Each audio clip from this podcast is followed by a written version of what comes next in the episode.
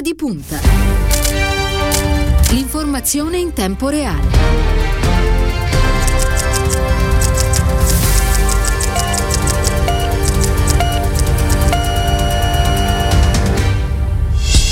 Venerdì 2 aprile, sono trascorsi 4 minuti dopo le ore 14, un buon pomeriggio e ben trovati all'ascolto da parte di Cristiano Bucchi. Un saluto Elenia Daniello che quest'oggi mi accompagnerà, ci accompagnerà alla parte tecnica, allo streaming quest'oggi c'è eh, Silvio Garbini. Allora, prima di eh, presentare i nostri ospiti, diamo un'occhiata a quelle che sono in questo momento le aperture di alcuni siti, iniziando da Repubblica IT.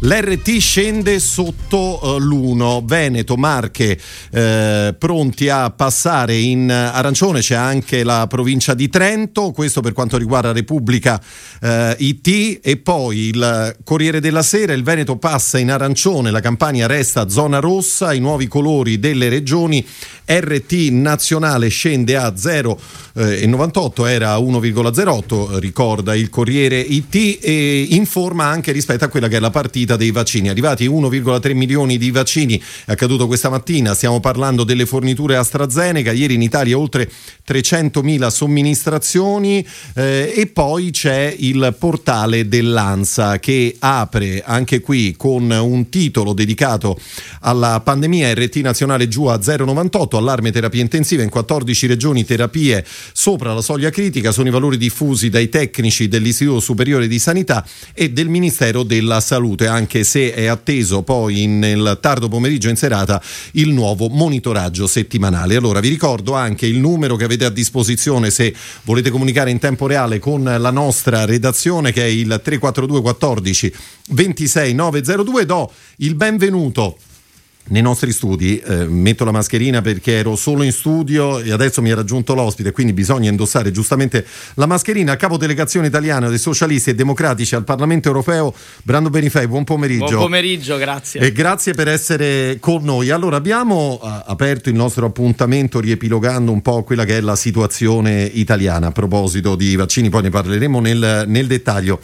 Eh, lei Benifei si muove continuamente tra Roma, Bruxelles, Strasburgo, insomma è un cittadino del il mondo. Il collegio che rappresenta. Esattamente. Mi dice intanto che, che, che impressione le fa tutto questo, cioè muoversi attraverso paesi che tutto sommato vivono tutti allo stesso modo ugualmente una situazione molto difficile oggi? Ma intanto devo dire che rispetto a prima anche noi abbiamo visto cambiare il nostro modo di lavorare. Come, come veniva detto, i parlamentari europei in particolare sono abituati a viaggiare molto tra diciamo, le responsabilità di rappresentanza territoriale e il lavoro tra Bruxelles e Strasburgo. Adesso noi non andiamo più a Strasburgo da tempo per ragioni sanitarie, stiamo a Bruxelles e ci muoviamo di meno, un po' perché ci sono i mezzi diciamo, per certo. fare attività a distanza, un po' perché eh, è anche più problematico, difficile, anche pericoloso, insomma, fare trop, troppi viaggi, per cui eh, si cerca di, di, di, di, fare anche diversamente. Eh, ovviamente io stamattina ho incontrato il segretario Letta, sono stato qua in questi giorni per incontrare anche le nuove capigruppo, eh, Deborah Seracchiani e Simona Malpezio, sono stato qui a Roma e eh, ho fatto appunto un po' di attività qui, però come dire, ora siamo in una fase diversa, anche noi siamo molto smaterializzati, come ho raccontato in altri momenti il Parlamento europeo, anche più del Parlamento italiano, è riuscito a rendere mh, fattibile un lavoro a distanza, per cui si può lavorare anche da, da, da, qui. Io ho avuto riunioni anche oggi per cose del Parlamento europeo fatte a distanza. Ecco, viaggiando comunque fra vari paesi Ecco, la sensazione che questa volta è una crisi, anche rispetto alle crisi di cui spesso si parla dell'Europa, che sono state tante. Questa crisi, la crisi pandemica, ha avuto un um, impatto che davvero ha colpito tutti, che davvero ha creato e infatti l'abbiamo visto nelle reazioni, un senso di comunità e di necessità di rispondere assieme e anche di fare un salto di qualità. Adesso Poi non sempre questa comunità si è mossa, come dire, come avrebbe dovuto. Si fermi un secondo qua sì. perché io volevo dare il benvenuto a Radio Immagina, anzi bentornato a Radio Immagina a Eric Joseph, il corrispondente di Liberation. Buon pomeriggio e grazie per essere con noi. Buongiorno a voi. So che vi conoscete sì. bene con Brando Benifei, Joseph. Ciao. Buongiorno Brando. Ciao. Eccoci qua, bene, eh, carino insomma che vi ritrovate qui ai nostri microfoni. Eh, Joseph, ti abbiamo disturbato quest'oggi perché vorremmo raccontare eh, più in generale qual è la situazione in Europa, non soltanto naturalmente in Italia. Non più tardi di due giorni fa è tornato a parlare il presidente francese Emmanuel Macron eh, un discorso alla nazione trasmesso su tutte quante le, le televisioni, ha detto che le regole di allerta rafforzate eh, saranno estese in tutto il, il, paese, compresa la chiusura dei negozi non essenziali, che ci sarà un coprifuoco che eh, inizierà alle ore 19. Poi ha aggiunto il presidente francese, nei prossimi mesi ognuno deve fornire uno sforzo supplementare per sconfiggere il coronavirus, ehm, parlando appunto di una pandemia difficile da sconfiggere. Ha messo anche alcuni errori il presidente francese. Ci puoi raccontare meglio qual è la situazione oggi in, Fran- in Francia partendo dalla campagna vaccinale? Ma, ehm, la situazione è molto complicata e un po' preoccupante. In realtà la, il, il, governo e il presidente Macron avevano cercato di ritardare al massimo misure drastiche come un, un, un nuovo confinamento. Eh, cioè questo è, era quello che aveva cercato e ripetuto anche dall'inizio dell'anno, eh, dicendo anche che ogni giorno vinto senza il confinamento era un, un giorno più di, di, di libertà. Però c'è a un certo punto ehm, la variante inglese ha fatto sì che, che c'è un aumento dei, dei, dei casi, ci sono, ci sono, stati 38.000 casi in media la, la, il, la settimana scorsa, ieri erano ancora 50.000, eh, dunque c'è un'esplosione dei casi di coronavirus. E dunque c'è stata questa... Mh, questo eh, principio di realtà e la necessità davanti a, a, a alcuni, alcuni, ospedali che, so, eh, che, devono deprogrammare l'80% degli, degli interventi eh, per poter fare eh, spazio a ai malati di coronavirus e dunque c'è stata questa decisione proprio di, di chiudere. La scommessa di, di, Macron era di poter tenere, tenere eh, ritardare questa, questa misura, questo provvedimento grazie alla campagna vaccinale e però eh, anche lì siamo in, in, ritardo dovuto appunto alla mancanza di, di, di vaccini, di dosi eh, e dunque siamo, siamo a circa 9 milioni di persone che hanno ricevuto almeno una dose di, di vaccino, siamo molto lontani dagli obiettivi del, del governo che adesso ha, ha messo come, come orizzonte eh, di vaccinare, di poter vaccinare eh, le persone da tra 60 e 70 anni entro il 16 aprile 50-60 anni entro il 16 maggio e poi a partire di giugno aprirà tutto. Ma dunque, c'è stata una, una scommessa che è stata una scommessa fallita.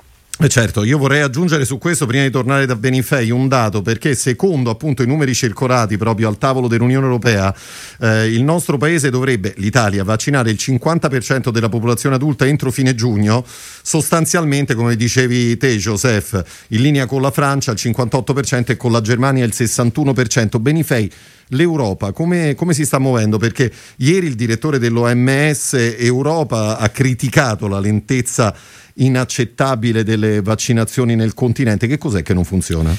Ma dipende anche dai vari paesi, secondo me, perché per esempio in Francia abbiamo visto anche, poi abbiamo sentito ora il resoconto, ma eh, abbiamo visto anche una, una certa mancanza di convinzione anche di molta parte dell'opinione pubblica a procedere con la vaccinazione. Ci sono stati eh, diciamo rallentamenti legati anche a questo. In Italia sinceramente credo che ci sia un tema grossissimo che è stato posto anche dal presidente Draghi con nettezza di una eccessiva parcellizzazione dell'organizzazione dal lato regionale che porta ad avere regioni come il Lazio che per dire sui fragili, sugli over 80 hanno fatto un grande lavoro e regioni come la Lombardia che eh, sui fragili ancora devono iniziare. Io mi occupo molto del tema disabilità, penso a tutti i caregiver, le persone che assistono i disabili. Nel Lazio, qua siamo a Roma, qui sono stati eh, messi nelle priorità, in altre regioni no. Allora eh, anche di fronte a, una, diciamo, a un rallentamento, mh, però se si riesce a vaccinare prima chi ne ha maggiormente bisogno, comunque si fa una scelta mh, giusta. Invece in Italia abbiamo visto veramente una cosa a macchia di leopardo da questo punto di vista. Quindi bisogna accelerare sull'arrivo eh, di dosi, eh, su cui ci sono stati problemi, e lo voglio dire anche qui, purtroppo è assurdo che una parte politica, in particolare la destra in Italia, quella che sta al governo e quella che sta all'opposizione, Salvini e Meloni, ogni volta che parlano di questo tema se la prendono solo con l'Europa, che forse non aveva, anche forse un po' a causa loro, della loro retorica, il potere di decidere nel modo e nel tempo giusto rispetto al rapporto con le case farmaceutiche. Ma secondo me bisogna anche dire, e noi lo facciamo, ma lo dovrebbero fare anche loro, dovremmo tutti dirlo, che chi ha una, la responsabilità della produzione dei vaccini, deve rispettare i contratti, deve rispettare un senso di responsabilità sociale per cui profitto sulla pandemia non possiamo pensare che possa essere il profitto appunto la priorità, ma dovrebbe essere il diritto alla salute dei cittadini. Prendiamocela con chi penso ad AstraZeneca che è il caso più grande dove eh, non ci sono arrivate le dosi che erano previste dai contratti. Benifei sa su questo c'è un problema in più, volevo sentire anche Joseph che stamattina sollevava l'assessore alla salute della regione Lazio D'Amato in un'intervista a Repubblica dove eh, rispetto al caso AstraZeneca dice qui siamo in una situazione paradossale, ad esempio AstraZeneca in fiala qui ad Anagni, quindi a, a pochi chilometri diciamo così da casa nostra, poi i vaccini già confezionati vengono spediti in Belgio e rinviati in Italia. Dice questo ci fa perdere 5 giorni di tempo Assurdo. e credo che questa situazione si viva un po' ovunque, giusto Joseph?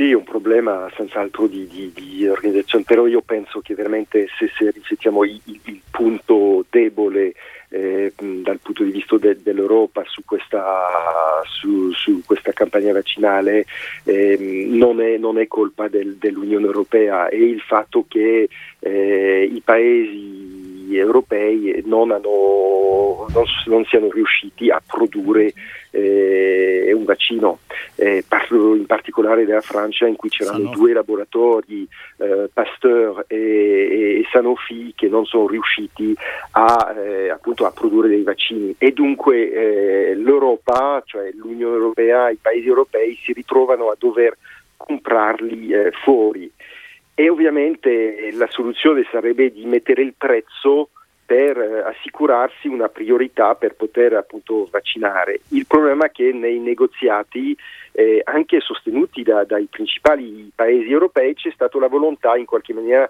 di negoziare un buon prezzo, che in sé è una buona cosa, e l'ha fatto anche perché con la paura di essere eh, dopo accusato di, di fare troppo, eh, troppo, regali a Big Pharma e dunque ha cercato di trovare una, una, una via eh, mediana e, ehm, e, che non ha funzionato perché le case, case produttrici non, non, rispettano i patti. E l'altro problema che vediamo è che eh, l'Europa in quanto istituzione non ha tutti gli strumenti per poter appunto agire sulle case, case farmaceutiche. E dunque io penso che questa, eh, questa pandemia e questa risposta vaccinale deve proprio eh, invitarci a ripensare proprio anche lì eh, la, la, struttura dell'Unione Europea in modo di dare molto più potere alle istituzioni europee, in modo di poter eh, finanziare maggiormente la ricerca e dunque produrre i vaccini eh, nella prospettiva di, un, di un'eventuale eh, pandemia futura, ma anche più, più, poteri di bilancio per avere appunto più margine eh, per negoziare e anche potere di, di, sanzionare le case farmaceutiche se non dovessero rispettare i, i contratti. Certo, Giuseppe, è molto chiaro. Benifei, insomma, mi sembra di capire, eh, letta come, come letta, insomma, come l'ha spiegata Giuseppe, che è anche un'occasione per l'Europa questa, no? per ripensarsi in qualche modo. Secondo me assolutamente sì, sono d'accordo con questa ricostruzione perché abbiamo visto come l'Europa abbia fatto la scelta giusta perché senza un'azione comune sulla campagna vaccinale avremmo visto i paesi litigarsi a vicenda per contrattare con le case farmaceutiche, anche perché l'Europa purtroppo, contrariamente agli Stati Uniti, non si è dotata di una realtà, un'agenzia, come hanno fatto gli Stati Uniti con l'agenzia Barda dopo l'influenza suina per sviluppare medicinali insieme alle case farmaceutiche in un'ottica quindi di partnership e non di clientela soltanto. Noi purtroppo questo salto di qualità a livello europeo non l'abbiamo fatto dopo l'influenza suina, ora si ripresenta questo tema di costruire non solo la volontà politica che c'è stata, ma le istituzioni e gli strumenti, il potere per fare le cose in maniera adeguata. Oggi invece abbiamo avuto una Commissione europea che ha avuto tanti rallentamenti perché ha avuto bisogno di 27 paesi sempre al tavolo, sempre d'accordo in un contesto, come ha detto eh, prima Joseph, dove la capacità produttiva dell'Unione purtroppo è stata più limitata del previsto, anche per l'incapacità di alcune aziende di sviluppare i vaccini nei tempi e nei modi che ci si aspettava. Ma su questo, e concludo, la Commissione europea era stata chiara.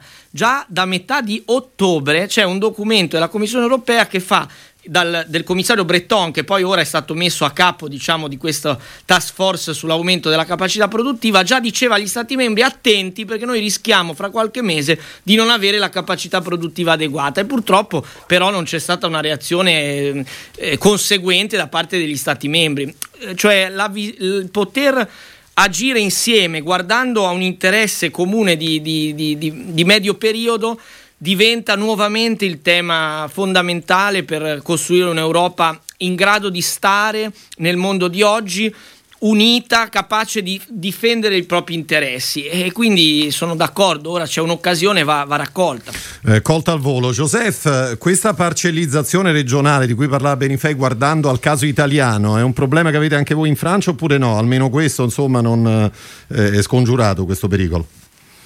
Ma, no, da, da, questo punto di vista c'è una, c'è una, differenza, nel senso che la, la sanità non è delegata alle regioni eh, soltanto marginalmente, dunque lì la, la, la campagna vaccinale è, è, decisa, è decisa a Parigi, quello che a volte pone anche dei problemi perché alcune, alcune strutture sono mh, più o meno adatte a, a, organizzare questa campagna vaccinale, però almeno eh, questo, questo, questo, capitolo non, no, non, si presenta, c'è una, abbastanza una, un'uniformità sulla, mh, mm, sulla, vaccinazione. Perfetto, importante. Ultima domanda, Joseph, perché eh, spesso si, si, parla di scuola, di istruzione più, più, in generale. Macron l'altro giorno ha annunciato che da martedì prossimo sono previste una settimana di insegnamento a distanza, poi ci saranno due settimane di vacanze per tutti, come era previsto già, senza diversificazioni regionali, poi dal 26 aprile il rientro, però solo per materne elementari, no? con medie e licei che restano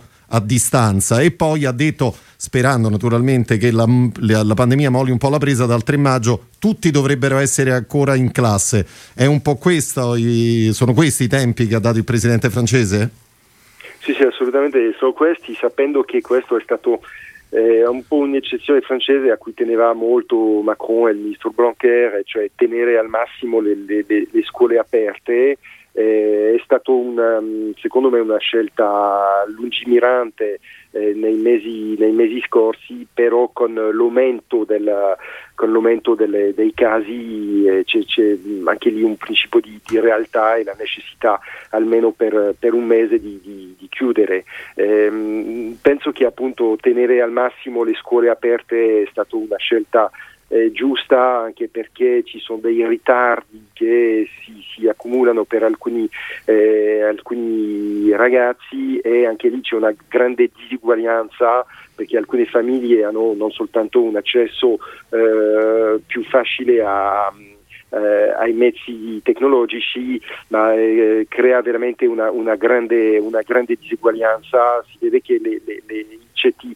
eh, più disagiati, ceti popolari, fanno molto più fatica a distanza a seguire, a seguire le lezioni. Dunque tenere al massimo le, le, scuole aperte penso che è stato eh, una, veramente una, una scelta giusta, anche se adesso per un mese dovremo si dovrà eh, richiudere quasi, quasi tutti, tutti, gli istituti. Le università rimangano, possono ancora una volta a settimana, i studenti possono andare all'università, ma globalmente c'è, c'è questo stop per un mese. Certo.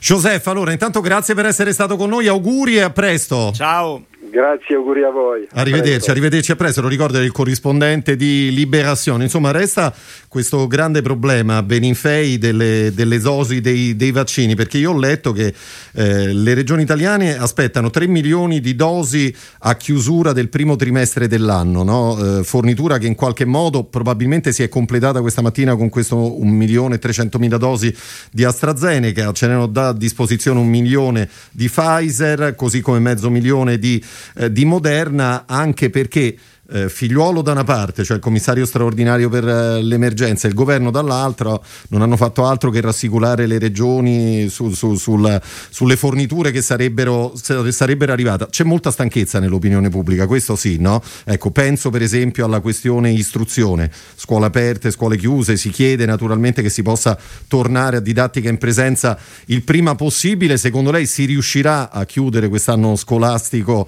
con almeno un mese in, in presenza? Differenza per quanto riguarda gli alunni delle scuole? Ma è l'auspicio, penso, di tanti, di tutti, insomma, perché oggi continuare a lungo con questa situazione che però è necessaria in un momento anche difficile, vorrei ricordarlo con chiarezza, siamo in un momento ancora pesante dal punto di vista della circolazione del virus, di difficoltà che non ci devono far abbassare la guardia eh, però allo stesso tempo dobbiamo cercare di costruire le condizioni con l'impegno di tutti eh, affinché i ragazzi possano tornare a fare una parte almeno di tempo di lezioni in presenza e riprendere con un'esperienza didattica tradizionale che ovviamente imparerà, come dire, sarà cambiata anche da questa esperienza della DAD prolungata si utilizzeranno probabilmente nuove tecnologie anche in futuro, penso in maniera nuova, però eh, diciamo la, la, didattica solo a distanza alla lunga è un, è un, problema, è un problema per lo sviluppo diciamo, sociale dei ragazzi, la scuola non è soltanto un, un apprendimento mh, lineare ma è fatta di tanti aspetti, pensiamo a, insomma, alle, le età più più, più, delicate, più importanti per lo sviluppo di una persona, l'adolescenza, passare così tanto tempo in maniera di fatto isolata anche dai propri amici per lunghi periodi, è un grande tema. Infatti si parla tanto, a mio modo di vedere, troppo delle responsabilità dei, in negativo dei giovani sulla circolazione dei virus perché ci sono quelli che fanno cose che non dovrebbero, violano le regole, ma si parla troppo poco della grande fatica, della grande sofferenza dei più giovani, magari in fasi veramente di crescita, di cambiamento. Sì, comportamenti virtuosi vengono sottolineati poco spesso. Poco, diciamo, poco no? e anche il disagio psicologico e di isolamento, di solitudine, che sono, possono essere anche tratti tipici, diciamo, dello sviluppo di una personalità di un adolescente che in questo momento rischiano di essere anzi esacerbati. Quindi credo che questo sia un tema di cui dobbiamo, dobbiamo occuparci. So che alcune regioni, grazie all'impegno del Partito Democratico, dei nostri consiglieri regionali stanno eh, portando avanti iniziative per ehm, diciamo, istituire in maniera più ehm, eh, stabile un servizio di sostegno psicologico proprio per i, i, giovani che non diventi uno stigma, non diventi qualcosa di, mh, mm, eh, che, mh, mm, a cui quasi essere preoccupati di, di, rivolgersi, ma qualcosa che venga considerato un diritto come per la salute fisica, anche per la salute mentale, perché in questo momento ce n'è, ce n'è bisogno. Allora, ehm, c'è, c'è, la Pasqua alle porte, no? eh, adesso vedremo quello che accadrà, c'è una, una nazione colorata di rosso, quindi non, non, ci si potrà muovere a parte alcune piccole eccezioni. Che cosa si aspetta appunto dal, dal comportamento dei suoi concittadini? Cioè leggeremo di assembramenti qui e là in giro per per ville, per spia- no, oppure no? Spero di no, è chiaro che c'è molta stanchezza e ci vuole rigore. C'è nel... molta stanchezza e bel tempo, bel no? tempo che forse facilita anche qualche be- be- comportamento meno virtuoso. Esatto, ma io credo che insomma ci voglia attenzione, continenza e davvero rispettare le regole perché siamo in una fase che eh, è ancora molto delicata. Forse possiamo dire che questo potrebbe essere davvero un momento di ultimi sacrifici prima di una svolta positiva, io ne sono convinto e quindi serve, serve il massimo impegno da parte di tutti per non mettere a rischio i fragili, i nostri anziani, le persone che davvero sono ancora a, fortemente a rischio dalla, da quello sta, per quello che sta succedendo. Insomma, si può restare a casa, riposarsi, mangiare, magari ascoltare sì. anche Radio Immagina e, e trascorrere una, una felice Pasqua.